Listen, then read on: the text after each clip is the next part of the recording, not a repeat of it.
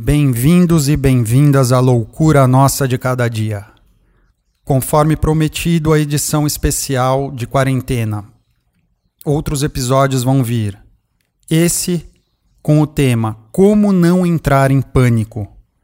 Hum? Antes, um recado aos que ainda não me seguem no Instagram. Meu canal é guifati, com dois Cs, underline PSI. E é lá que eu estou fazendo as sessões de perguntas e respostas, que está ficando cada vez maior. Mais gente participando, não apenas sobre os podcasts que eu gravo, mas de temas e perguntas em geral, de aflições, angústias, desejos, enfim. As coisas estão acontecendo por lá, então eu convido para que todos sigam e estou planejando uma live, talvez para a semana que vem, para a gente conversar mais sobre esse tema que é muito importante, e nos angustia de alguma maneira, né? Como não entrar em pânico? A situação é grave, todo mundo já sabe disso. Acho que cada vez menos pessoas no Brasil negando a situação. É, um, é uma, uma crise, uma pandemia como provavelmente não se via desde a gripe espanhola em 1917. Uh, então, eu estou preocupado sim. Temos que permanecer em casa, não apenas para se proteger, mas principalmente pensando no outro, para proteger o outro. Tá? O exercício que eu proponho é parta do princípio que você está com o vírus, mas está assintomático e provavelmente não vai apresentar o sintoma, tá? Só que você não pode transmitir para mais ninguém. Fique em casa. Não é férias, moçada. O exemplo da Itália, dos Estados Unidos e de outros países na Europa é péssimo. Por quê? Porque eles pensaram em se proteger e não proteger o outro. Simples assim. Essa talvez seja o grande abismo entre o Ocidente e o Oriente. Tá? Nos países orientais, eles protegem o outro. E é por isso que eles controlaram muito mais rápido, só por causa disso, a epidemia. Como não entrar em pânico? Bom, primeira coisa, eu disse aqui que eu estou preocupado. Mas estar preocupado é bem diferente de estar em pânico. Tá? Tem uma diferença básica, porque o pânico paralisa, a preocupação mobiliza.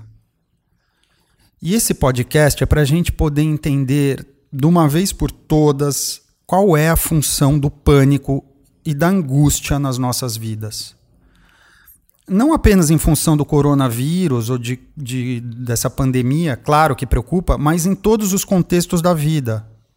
Quem já teve uma crise de pânico sabe que não precisa de um coronavírus para isso acontecer. E tem uma outra coisa que eu gostaria, que é importante de dizer logo de início, é o seguinte: nem todo mundo está angustiado ou achando ruim o momento em que vivemos.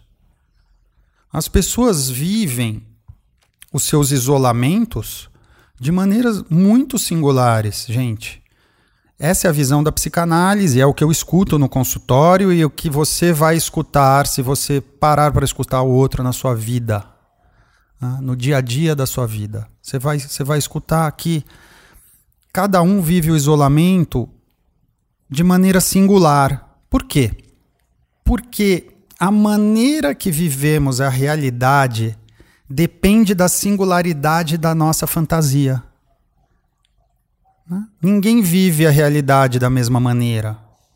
Cada um vive a partir da própria fantasia. Né? E nesse sentido, tem gente achando bom o que está acontecendo. Né? Eu vou dar um exemplo. Né? Os neuróticos obsessivos, de maneira geral, excluindo os que têm traços fóbicos muito acentuados, eles sonham e buscam esse isolamento que estamos vivendo agora há muito tempo. É o absoluto ideal do neurótico obsessivo. Se a gente for fazer uma, uma caricatura da neurose obsessiva, seria essa. A realização máxima dessa fantasia é esse isolamento é poder ficar em casa com o controle total do ambiente, com seus desinfetantes, álcool gel, remédio, com seus livros, filmes, podendo finalmente prescindir do outro. Não é isso? Afinal, Para o neurótico obsessivo, o outro desejante, o outro que deseja e convoca o tempo todo, o tiraria de sua reclusão. Os neuróticos obsessivos são aqueles que sonham com um ambiente absolutamente asséptico. Ah, e mais do que isso, e com uma ordem que vem de uma autoridade externa com a qual ele deve cumprir e zelar de maneira protocolar. Esse é o grande, essa é a cereja do bolo para a neurose obsessiva, né? O neurótico obsessivo prima por ter uma dificuldade em tomar decisões. Né? E, e por não conseguir fazer escolhas que impliquem apostas. Então, ele busca ordens ou sinais externos para que a decisão do outro se imponha e ele, portanto, possa se eximir da própria responsabilidade de escolher. Olha que interessante o mecanismo. Esse é o sonho do neurótico obsessivo. Ter alguém que dê uma ordem que ele não precise decidir e escolher e apostar e permanecer dentro de um ambiente onde, na sua suposição, o controle seria absoluto. Por que, que eu estou dizendo isso? Para mostrar que cada um responde de uma maneira diferente, que tem muito mais a ver com o sintoma. E sintoma analítico não tem nada a ver com doença, hein, gente, pelo amor de Deus. Vamos a outro termo. Uh, cada um tem a sua singularidade do desejo. E, portanto, cada um vive a fantasia de maneira singular, a própria fantasia. Então, olha lá. Por que as pessoas respondem de maneiras tão diferentes à mesma circunstância? Mesmo que a gente suponha que a circunstância seja ruim, como é a suposição agora geral. Né? Porque o desejo é singular. Nós já estamos isolados, gente, em nosso próprio desejo.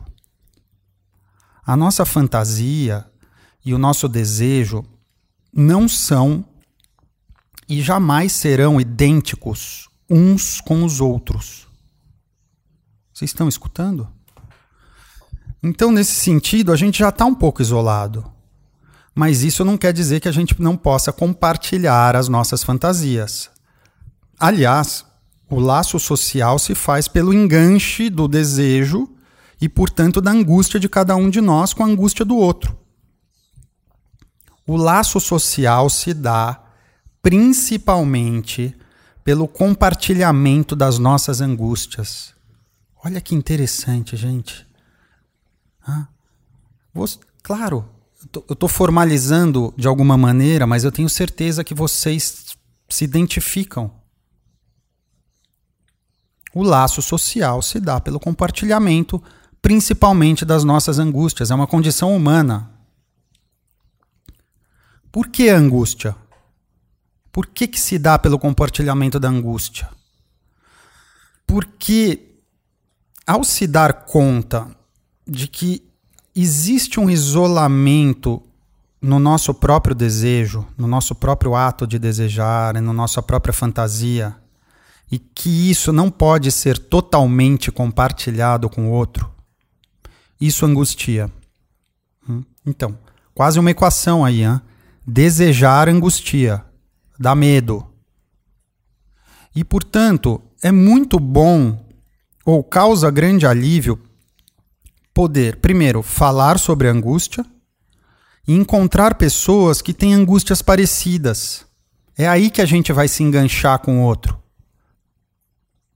Fazer laço, estabelecer relações. Isso é uma maravilha. Por quê? Encontrar alguém com quem a gente compartilha um pouco da nossa angústia nos deixa menos isolados. Não estamos mais tão sozinhos. E nesse sentido, talvez, é, estejamos estabelecendo o maior laço social de compartilhamento de angústia que a humanidade já viu. Hoje. É cedo ainda para dizer dos efeitos disso e nem é a minha proposta aqui. Se o vírus nos mostra alguma coisa interessante, na minha opinião, é isso. Nunca tivemos tão conectados e compartilhando tanto as nossas angústias uns com os outros. essa pode ser a maior experiência de solidariedade entre as pessoas que o mundo já viu. E estamos vivendo isso, gente. É um privilégio em alguma medida. Ninguém vai sair imune, mas não em relação à doença. Eu acho que a gente não vai sair imune em relação à experiência desse novo laço social que se estabelece.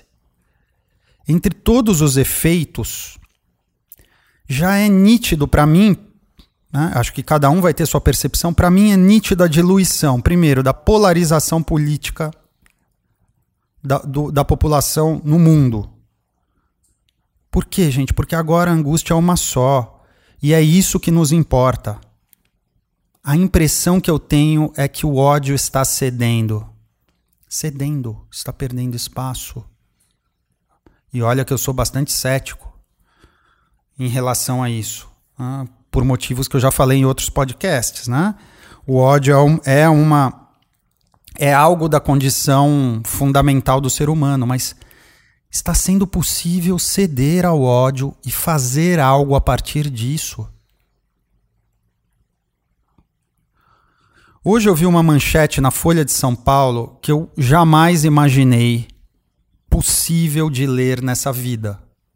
A manchete dizia o seguinte: Combate ao Covid-19 sela a cooperação entre Israel e Palestina. Gente, eu vou repetir porque é difícil de, de acreditar, né? Combate ao Covid-19 sela cooperação entre Israel e Palestina. Eu não quero entrar em previsões sociológicas aqui, eu quero me manter dentro do terreno psicanalítico, do campo da psicanálise. Mas isso tem me chamado muito a atenção. Bom, isso dito, né? Você deve estar se perguntando: ótimo, Guilherme, eu entendi, tá tudo lindo, mas eu estou em pânico. Eu estou em pânico. Bom, então vamos lá. É para você que está em pânico que eu estou fazendo esse podcast. E para falar do pânico de maneira geral, não apenas com em função do coronavírus, mas por qualquer outro motivo. O nosso imaginário ele é muito poderoso. É, como eu já disse aqui, é ele que determina a realidade que a gente vive e determina a janela da nossa fantasia. Não é pouca coisa. E o que, que acontece com o nosso poderoso imaginário. Ele tende a antecipar o apocalipse e nunca o melhor cenário. Porque tem um mecanismo de defesa por trás disso que até certo ponto uh, é bem-vindo. Hum? Até certo ponto. Então, o imaginário tende a antecipar o pior em algum momento ele pode sair do controle e, entrar num, num, num, movimento de cascata, vamos dizer assim, onde ele se prolifera de maneira descontrolada e começa a prever é, situações absolutamente fora de contexto, mas que não, não faz a menor diferença, porque basta você imaginar para você sentir no corpo os efeitos disso. Né? Acho que todo mundo aqui já passou por isso, espero que sim e eu vou falar por quê. Vou falar da minha experiência também. Uh, com, a, com a ansiedade, com o pânico e tudo, e, e o que isso nos traz. Então, o nosso imaginário vai prever o pior, vai prever a fome, a miséria, vai prever Walking Dead andando na rua e, e, e, a gente com uma arma é, matando uns aos outros e por aí vai. Esse é o cenário que o imaginário coloca. Né? Não é por acaso que existem muito mais filmes de distopia do que de utopia. Faz, faz uma pesquisa rápida no Netflix. Aproveita que estão com tempo para pesquisar. Veja quantos filmes de tragédia, de guerra, de pandemia, de cenários apocalípticos e quantos filmes onde tudo vai bem existem.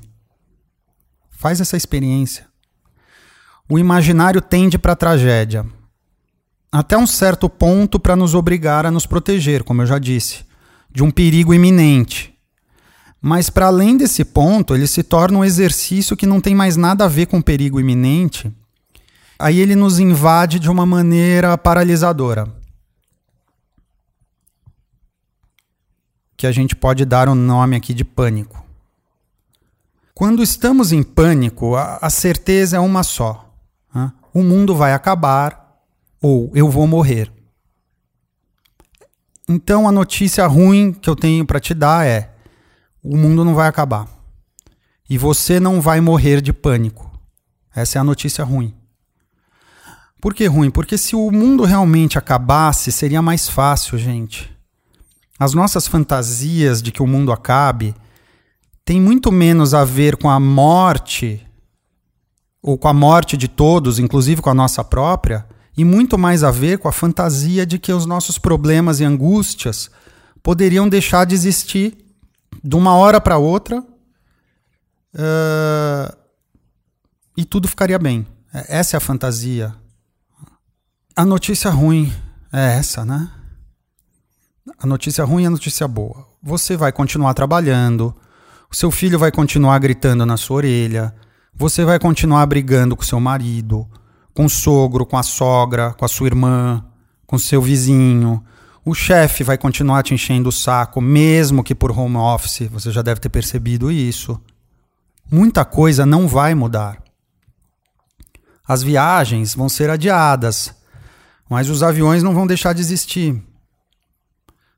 E aqui o que eu considero principal: os boletos não vão parar de chegar. E essa é a notícia boa. Está se sentindo isolado, em pânico? Então faz o seguinte exercício: vai até a porta da tua casa ou até a caixa de correio e pegue as cartinhas que devem estar chegando para você. Isso daí chama-se boleto. Vai te trazer um pouco mais para a realidade, gente. É sério isso. É o mesmo mecanismo que a gente vê nos filmes quando alguém quando alguém está em pânico e recebe um tapa na cara. Vocês já viram isso na TV? ou em algum filme. Por que será? Por que será que quando alguém está em pânico recebe um tapa na cara como maneira de barrar o pânico? Bom, é óbvio que não precisaria ser um tapa na cara, mas esse ato tem um propósito. É algo que te traz para o momento presente de maneira imediata. Te traz para a realidade do agora, e te tira da elocubração catastrófica com o futuro. Claro, não precisa ser um tapa na cara, pode ser um boleto. Pode ser lavar a louça, pode ser cuidar do seu filho. Qualquer coisa que te engaje num ato e que te traga para o presente. Vamos lá? Vou seguir mais um pouco. A pergunta que você deve fazer quando começar a entrar em pânico é: como eu estou agora. Comece a falar alto para que você se escute. Porque não basta pensar, você tem que colocar em palavra e dizer. Tá? Então, como você tá? Primeiro passo, você está vivo? Eu estou vivo, eu estou respirando, eu estou sentado, eu estou estudando. O que, que eu estou fazendo? Eu estou dirigindo. Eu estou tão ruim assim? Tô, tô tão mal, eu tô sentindo uma dor física insuportável. Você percebe, gente? Isso vai te tirar do imaginário descontrolado, vai barrar a angústia imediatamente e vai te colocar na ação presente. Te colocar na ação presente e dizer isso em voz alta é o melhor remédio contra angústia e para barrar o pânico. Ah, porque contra angústia não tem que ter remédio. O pânico sim, mas angústia não. Eu vou falar da angústia daqui a pouco. Tá? Então, repara numa outra coisa. Olha que interessante isso. Você já reparou que em filme de guerra, e eu estou falando dos filmes documenta documentais mesmo, filmes uh, uh, que têm como exemplos reais de soldados relatados em situações extremas. Isso aparece muito nos filmes. Prestem atenção. Depois de ter sofrido um acidente muito grave, uma bomba ter explodido, ter levado um, o soldado ter levado um tiro, eu estou colocando aqui uma situação extrema. O que, que o soldado faz? Repara o que, que ele faz numa situação extrema, o que, que ele deveria fazer. é comum o soldado imediatamente começar a falar sozinho e em voz alta. É? Imagina, explodiu uma bomba. Ele levanta, percebe que está vivo, né? E começa a falar: ó, os ossos da minha perna estão ok, meu pulmão foi não foi perfurado, condições gerais boas, sangramento no braço esquerdo, preciso estancar. Ele fala em voz alta, volta-se para o agora e se mobiliza. Esse é um grande exercício para não ficar paralisado em pânico. Eles não fazem isso à toa, gente. Toda vez que você estiver entrando em pânico ou se sentindo extremamente ansioso, antecipando algo muito ruim que não aconteceu, não aconteceu e não vai acontecer. Porque se fosse assim, você estaria rico, não é mesmo? Se o seu poder de antecipação é tão bom e você tem tanta certeza do que vai acontecer, por que, que você não estocou álcool gel? Você estaria milionário agora, vendendo para todo mundo. Ou seja, somos muito bons em antecipar cenários, mas eles não vão acontecer do jeito que a gente imaginou e no tempo que imaginávamos, por um simples motivo, gente. Não somos deuses nem deusas. Você não é Deus. O mecanismo antecipatório ou de previsão de cenário é profundamente prepotente, embora muitas vezes venha disfarçado de pânico. E é o que eu proponho aqui mudar o nome, tá? Em vez de chamar estou tendo uma crise de pânico, você pode falar estou tendo uma crise de prepotência. Porque eu tenho certeza que vou morrer e eu acho que eu sou Deus para ter tanta certeza disso e acertar, inclusive, o momento que eu vou morrer. Isso é de uma prepotência, gente. Há alguns anos eu tive uma crise de prepotência, mas que você pode chamar de crise de pânico também. Há mais ou menos uns 15 anos, faz tempo. Mas eu lembro dela muito bem. Uh, eu tive essa crise e fiquei assustado porque aparentemente ela aconteceu do nada, quando tudo estava muito bem. Bom, hoje para mim é óbvio, né? Na época não era tão óbvio assim, mas pro neurótico, quando as coisas vão bem demais, é um perigo. E eu entrei em pânico. Todos os sintomas no corpo, que, que quem já teve já sabe. Suei frio, meu coração disparou, eu tive uma anestesia momentânea, parecia que eu não estava no meu corpo. Parecia que eu estava assistindo tudo de fora. Bom, e aí, como a coisa não passava, eu comecei a conversar comigo mesmo. Eu lembro muito bem do diálogo, foi mais ou menos assim, né? Bom, Guilherme, meu jovem, já passaram 30 minutos e você não morreu. E pelo que estamos vendo daqui, né? Estamos vendo significa que eu estava fora do meu corpo fazendo um, uma coletânea da situação. Né? Então, pelo, pelo que estamos vendo, você não vai morrer. Então é melhor você voltar para o seu corpo, se sentar e servir um café para essa visita desagradável que acabou de chegar. Receba a sua angústia, meu amigo. E aqui vai o meu maior conselho. Sim, eu estou dando conselho. Psicanalista, em algum momento, pode dar conselho, sim. Principalmente quando ele parte da própria experiência. Ou somente quando ele parte da própria experiência. Então eu me autorizo aqui. Para quem está em pânico, e eu levei anos para perceber isso, é o seguinte: receba bem a sua angústia. Não se defenda dela Se ela chegar, a pergunta não é se ela chegar, é quando ela chegar, porque todo ser humano na face da Terra vai receber a visita em algum momento da vida.